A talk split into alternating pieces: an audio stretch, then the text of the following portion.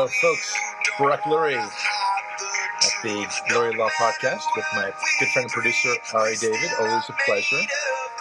And a new song now from uh, a favorite of my son's.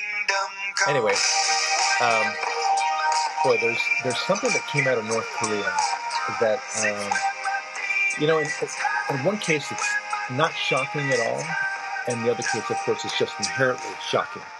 What am I talking about? I'm talking about how our uh, Kim Il Un, Kim Jong Un, Kim Jong, thank you, Kim Jong Un, uh, has decided that it would be a really neat thing to go persecute uh, Christians, and uh, this is a very bizarre state of affairs. And uh, but again, like I said, it's not surprising. But this man hunts down Christians and uh, and kills them.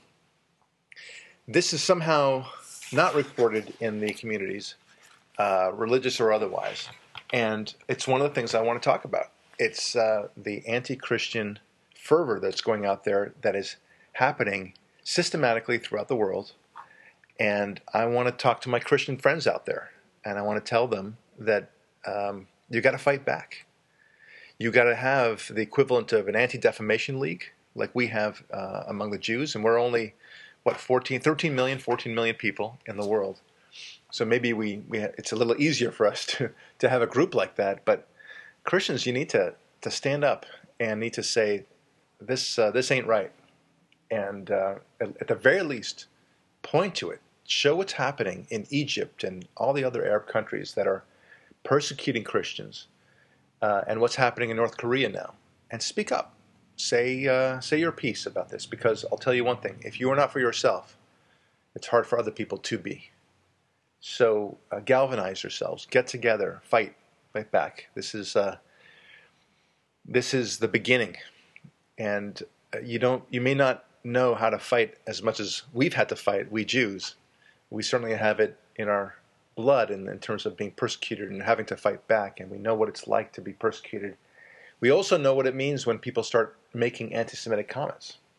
Um, that's the beginning. And then the rules start getting restricted on you. That's, an, that's another step in the process. And then the next thing you know, you're ostracized, then you're marginalized. And uh, hopefully that's where it stops at worst, but very often it goes further. As we see in North Korea, as we see in the Arab world, uh, churches are being burned uh, Christians are being killed. No one's prosecuting the crimes against the perpetrators.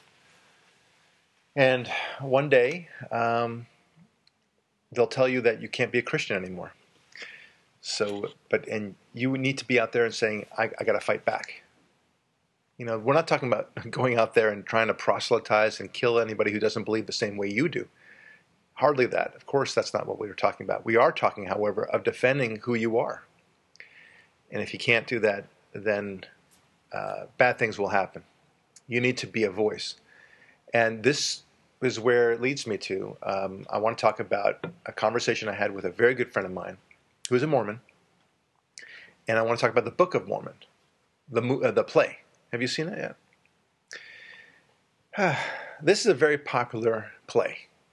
And it's a play that I kind of went kicking and screaming to because I find it to be offensive to my Mormon friends. I mean, I, I sympathize with them. And frankly, I think it's an attack on Christianity altogether.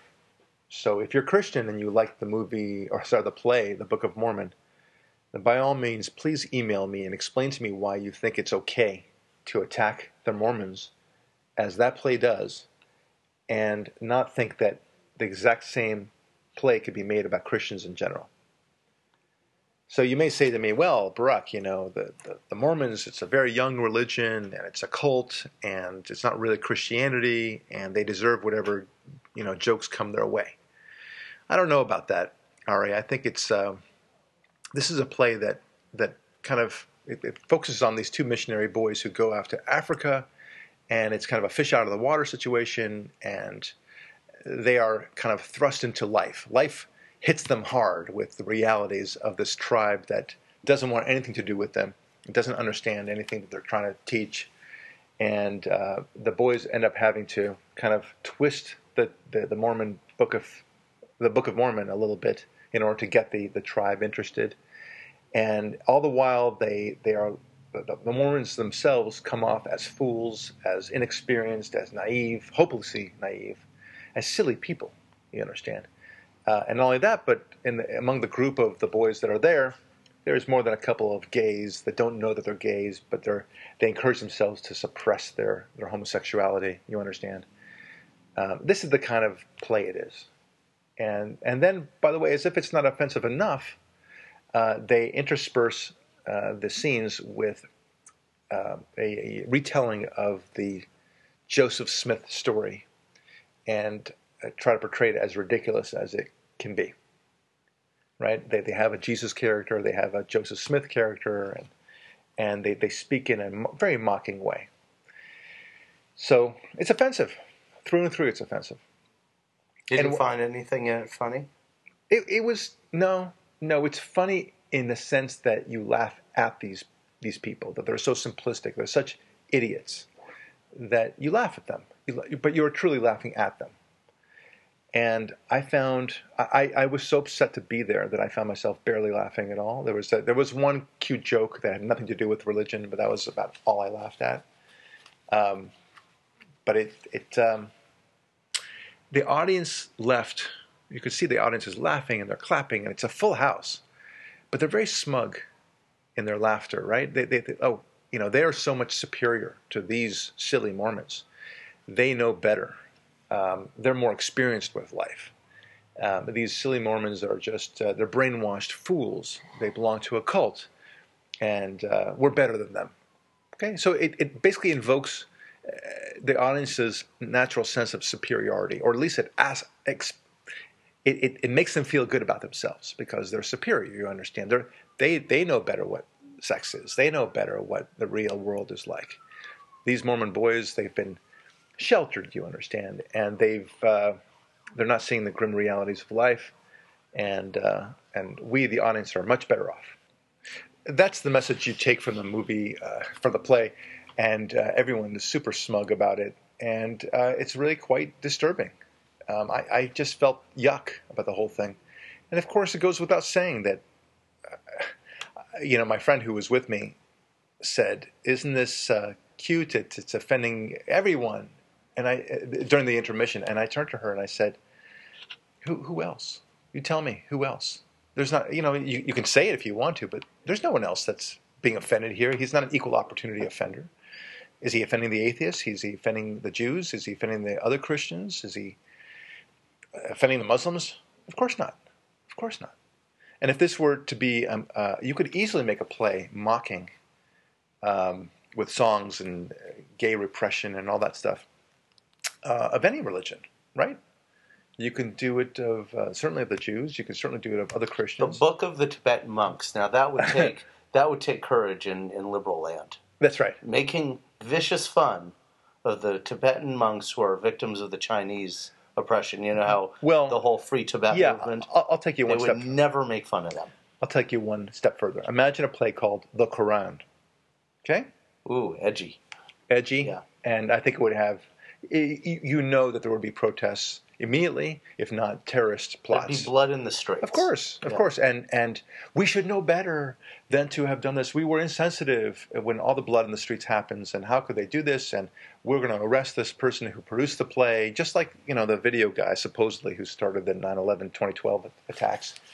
Um, that that is the kind of thinking that they have and they just never said on the one hand it, it's absolutely hysterical when we're making fun of mormons but somehow if we did it against muslims then it would be horribly insensitive and it's not funny by golly it's disrespectful but it's, it's super respectful and okay and you, you know take a chill pill when it's uh, the mormons you know what's so funny about it it all comes down to bullying what makes bullying bullying is because mm. you're picking on someone who can't or won't fight back Right. If if you pick on someone who fights back, then it's just a fight.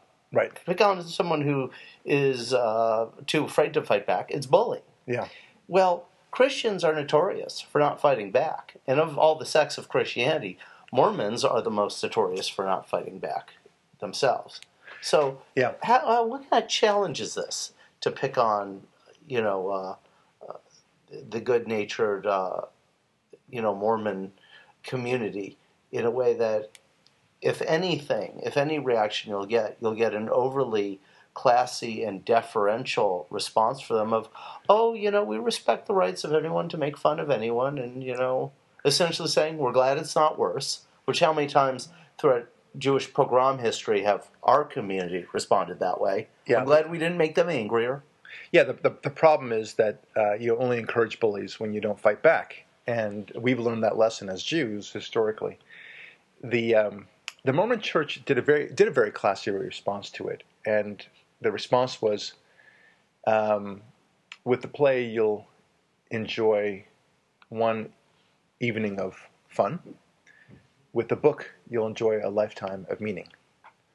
Now, and, and I love that. I think it's a very classy response. But notwithstanding that, how many people know that line? I know it because a, a friend of mine told me about it. Um, I think I think people should understand that. By golly, you know, if you're attacking Mormonism, um, you should be, uh, you know, understanding that's insensitive. It's not.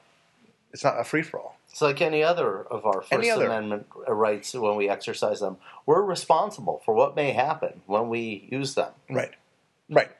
Uh, never mind all the good that the, that Mormons have provided to the world. Never mind uh, the fantastic missionary work that they do. And I'm speaking as a Jew. I'm a very proud Jew. I have no connection to Mormonism other than I have a few friends in it, but I've I've learned a lot about them. I'm I'm very impressed with what they do. These are very um, uh, clean, decent people. Uh, do I believe the, the underlying theology? No, I don't understand it. Um, but what do I care? And What do I also, care? As Jews, we owe a debt of gratitude to the Mormon community because they've been great to Jews. They've been fantastic. Of all of the different sects and types of Christianity out there, very very few have been as good consistently throughout their history as mainstream Right. Mormonism. N- not only will I, I certainly agree with that. Not only that, but they are the only Christian group that has not caused Jews to suffer one way or the other. Uh, and not only that, but every Mormon sees himself, him or herself, as linked with a Jew. They, they, they identify themselves almost as Jews. They refer to people who are not Mormon as Gentiles, which is interesting. We're Gentiles somehow, which is cute, but I, I, but I, I don't mind that. But what do I care what they think? Folks, any religion that you present is gonna is gonna have something in there where you can say, I don't get that. That's crazy, or that doesn't make any sense at all. But that's the nature of religion. It it's it doesn't ask you to be rational. Yeah, so often people criticize religion as if it's science, Yeah. ignoring the fact that it's faith. Right. It's not science. You're not on a pursuit for fact with faith. You're on a pursuit of faith with faith. That's right. And now, for me, look, you and I are both very scientific about these things, and I and we've talked about this. I have my scientific side of God, and I have my faith side of God. My scientific side is all the numbers dictate, compel me to the conclusion that there is a higher being. My faith side says that that higher being is the God of the Bible. I believe in that. I believe that the, that that God. I have faith that God has uh, separated the the Red Sea. I have faith that that God gave Moses the Ten Commandments. Do I have proof that He had that? Of course not. But I, I believe it. I believe it for other reasons as well.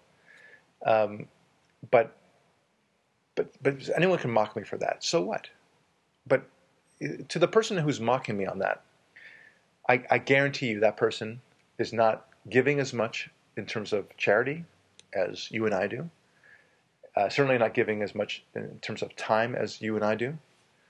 And I'm not saying that I'm a better person than he is, but I think my actions are more consistent with goodness uh, and charity and giving than the atheist.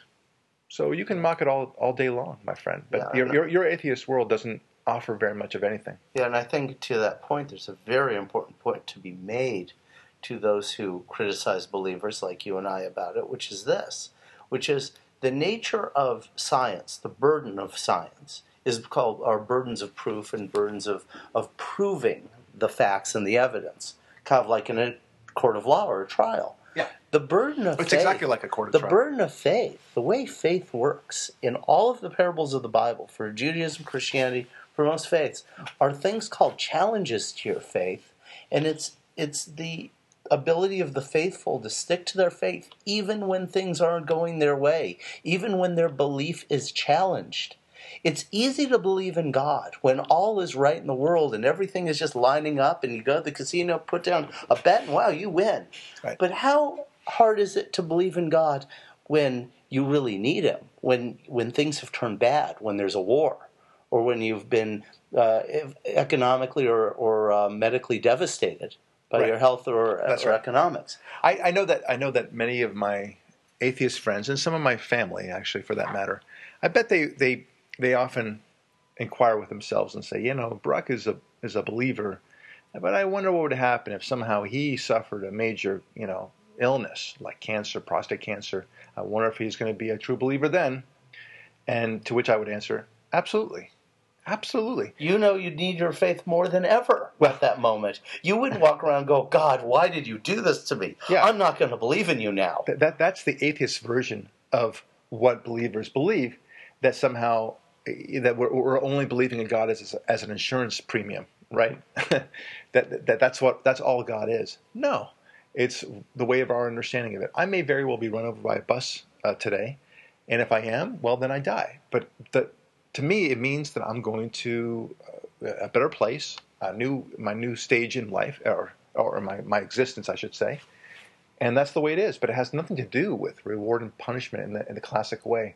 I do feel I will be punished for doing terrible things. I do think I will be rewarded for doing good things. I don't know that I'll be rewarded or punished based upon whether I believe in God. Uh, in that sense, I believe in the in the Hebrew Bible, which teaches us that it doesn't matter whether you're Jewish; it matters whether you do good things. That's the important thing. Yeah, like we eyes. talked about a few weeks ago. Belief really is just thoughts. Yeah. And your thoughts mean nothing. That's right. R- really. Nothing. It, it matters what you do with those thoughts That's right. and those beliefs. Yeah, and if you advance yourself accordingly, if you do the great things, um, then that's all that God really wants out of us. I, I'm and I'm very pleased about that. I think that's the way it should be. It makes total sense to me, and um, I I don't really care otherwise. But look, going back to the Book of Mormon, going back to you know um, the response of the Christians and such. Why do I bring up the Book of Mormon? Because I spoke to really one of my best friends who is Mormon, and I spoke to uh, to him about it today, as it turns out. And you know, his response is, well, we I think the president came out with a very good uh, response, the president of the Mormon Church, um, and that it's about you know enjoying the Book of Mormon, and they think they. I, understand, and I, I think it was a beautiful expression, but I don't think it it it sowed any seeds among anybody, at least any of the Mormon detractors. Let's put it that way. Right, because the only people who saw it are probably Mormons, Mormons. themselves. I, think the Mormons, who, who, or maybe someone who's on the fence of Mormonism, who uh, may be thinking about converting, may have heard that and said, "What a classy response! That makes me even more excited about Mormonism." Great, fantastic. Um, but in terms of those people like uh, who, who really despise Mormonism, it will mean nothing. It will fall on deaf ears, as they say. Um, and I think um, I think we need some real strong Mormon uh, speakers out there, people to say, "You don't know what you're talking about. You you portray us as ig- ignorami. Uh, we are far more sophisticated than you can possibly imagine, and frankly, we're probably more sophisticated and more wise than you are.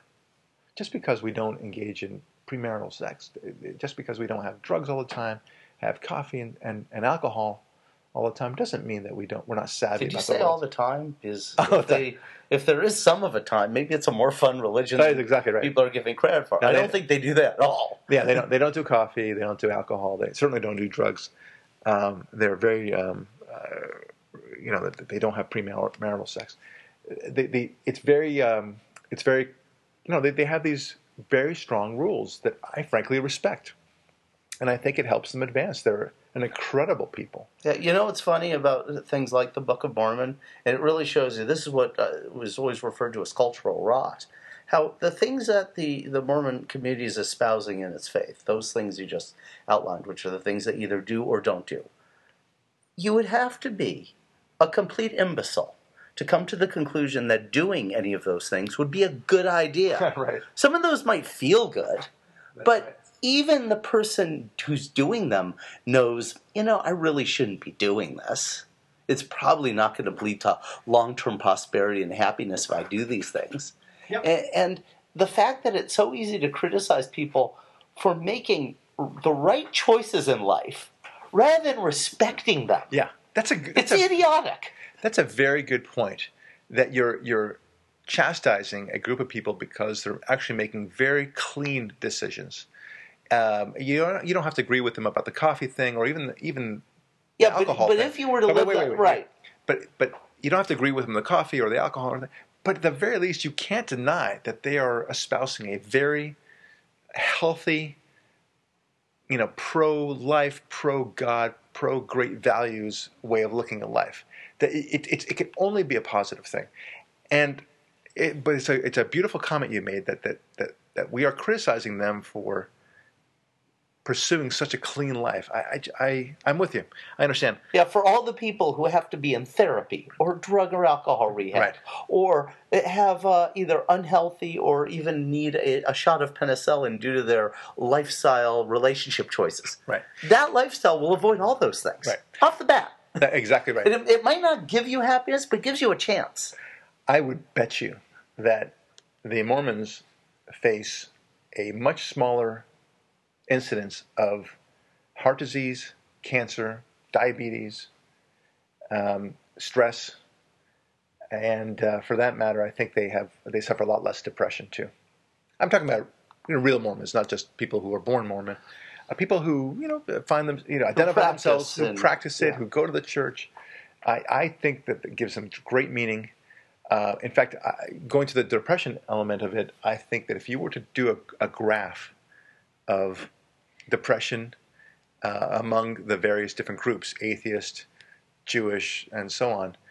Uh, I think that the, the, your depression rate would be much higher among the atheists, much higher. And or those, among the liberal Jews. Oh, or, yeah, liberal yeah. Jews or people who are very attenuated from religion, right? So that that's where I think you would you see a lot more depression.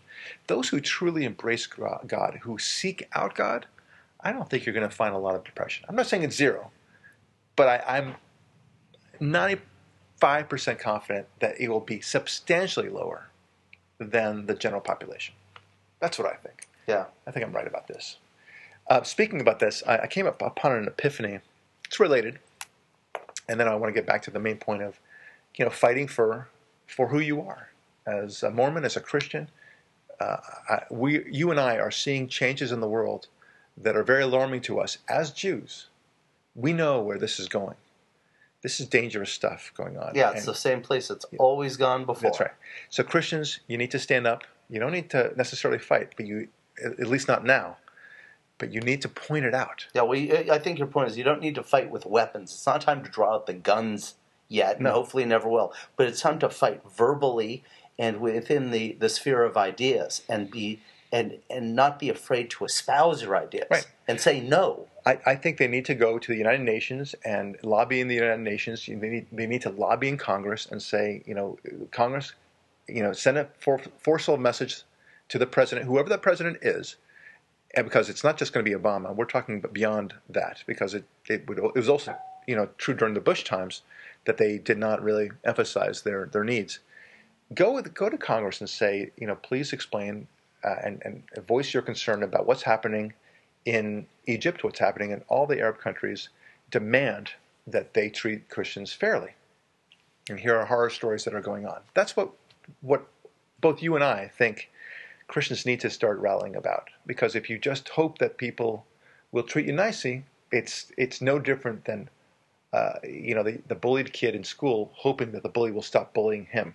It, it, ain't going to happen. That's right. And we're also talking about the public schools and and the media culture. I mean, it's it's gotten to the level of abuse. For instance, are you familiar with the comedian uh, Sarah Silverman? Of course. Okay, my wife and I are uh, sometimes practicing comedians, Right. depending on what our schedules are. So we've done comedy and we know these people, and we very rarely watch stand up comedy. Mm-hmm. But this week we actually saw two performers. One was Dana Gould, who used to be the head writer of The Simpsons. Right. Even if you don't know who No, I know. he is I- or have seen his his stand up work, you have laughed at his jokes. Right. And we saw Sarah Silverman perform. Mm-hmm.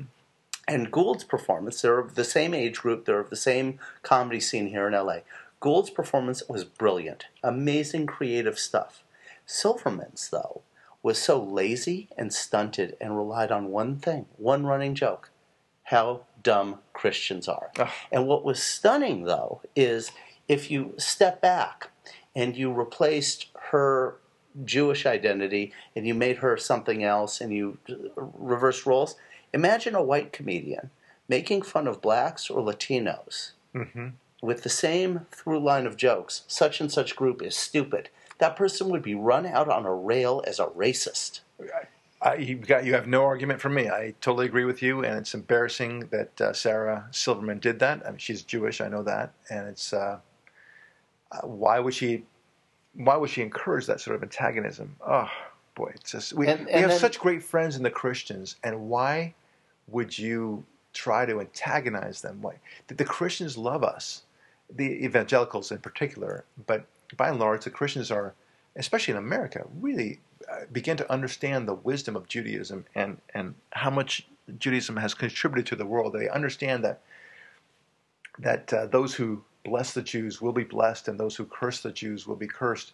They they get it. And the They're so- importance they're of Israel right. and everything. they're so well versed in all this stuff. And then, and for you, Sarah Silverman, or anyone, to mock Christianity, you, you have no idea what you're talking about. First of all, we, we right? They have no Yeah. idea. And- the, the, the Christians have done so so such great things for the world. We we just wouldn't have the world that we have today. We we're so we're, we should be so thankful. Uh, democracy was the result of Christianity. Um, the, the spread of the Ten Commandments. We talked about this before. Which reminds me, of, and this is my main point that I wanted to kind of bring up. I had this epiphany today because now I'm blending th- two things together. We talked before about um, drugs and depression, for example, right? Let's take an example of a bipolar person, okay? A violent bipolar person, right? He is naturally bipolar. Unfortunately, his biology is such that that's just the way he is, and he's violent, dangerous stuff. And thank goodness he's able to realize that he has this, and he goes to the doctor, psychiatrist, presumably. Psychiatrist uh, prescribes just the right drugs for him to take medication, and now he takes it, and phew, no more bipolar symptoms at least, and he's managing his life. He seems to be walking about the sidewalks, and he seems to be perfectly functional. You wouldn't even know that he's bipolar. So this guy takes his pills, and then after a few weeks, he forgets. He forgets to, you know, he says, I don't need these drugs. I'm, I'm, I'm fine. I don't have a problem. It must have been something else. So he gets rid of it. What happens? It goes back to was right, the violent bi- yeah. bipolar nature. That's the way. Why do I bring this up? Because that's the way God is. God is that medicine for us as a culture. We are a naturally, if I can say it, we are naturally bipolar, violent, destructive society. God is our medicine. And too many of us in society say to ourselves, look around and say, oh I'm gosh, just fine. Oh, we're just fine. We don't need this God thing Right. anymore. And they, they forget that without God, you're going to have violence and chaos and destruction. and mania and lack of control and chaos. yeah, That's what it is, And that's where we are. And, it- and, and, and that's why I brought in those all those things That's together now. really brilliant. Thank you. That's It was an epiphany I just Yeah. had this morning. that's KRLA Sunday show worthy. Yes. I hope you. I'm going to. I'm going to bring it up uh, this coming Sunday. Um, I, I, I have a talent. I, you know, I'm the son of a political cartoonist. As who you, really has talent? yeah, he really has talent. I mean, I, I think I'm, I'm okay. Rod and you are okay, but Yeah, that right. guy's. Yeah, he's pointing to my some of my dad's artwork right now. Uh, he, he was, he was, and he still is brilliant. He still draws cartoons, you know, more on the side, more for recreation. Um, but his, he had a great combination of three things. One, he was just a fantastic cartoonist. His his skill in drawing was unparalleled. Two, um, he was able to think in terms of metaphors and uh, just was so witty. And so he had the combination of both artistic talent and to to pitch an idea, to to actually draw a, a cartoon that was funny and insightful and analytical. That's an incredible combination in, in and of itself, right? then he also had a third thing. He was a great businessman. he knew how to syndicate his cartoons. He knew how to bring out. That's just not fair. It's not fair, right? That's awesome. So, and to, and to boot, he also has a great sense of real estate. So, he, he's done very well for himself. I'm so proud of him. And my mom. My mom is equally talented. Maybe not in the cartooning world, but she's so savvy in business and people skills. And, and for that very reason, she is just doing super, super duper well. So th- these are the things that they have. And uh, so what's my talent? My, talent is I can see as a result of, of uh, having grown up in a life full of metaphors and, and such, uh, and great analysis, I'm able to bring things together that I think, uh, I mean, my, my brain is just exercised in that way. It's, I'm highly trained in that way. Think of it like a, what do they say about a tennis player? You don't have to be a fantastic tennis player, but as long as you have 10,000 hours of it, right, you'll be a good tennis player, maybe even an expert tennis player.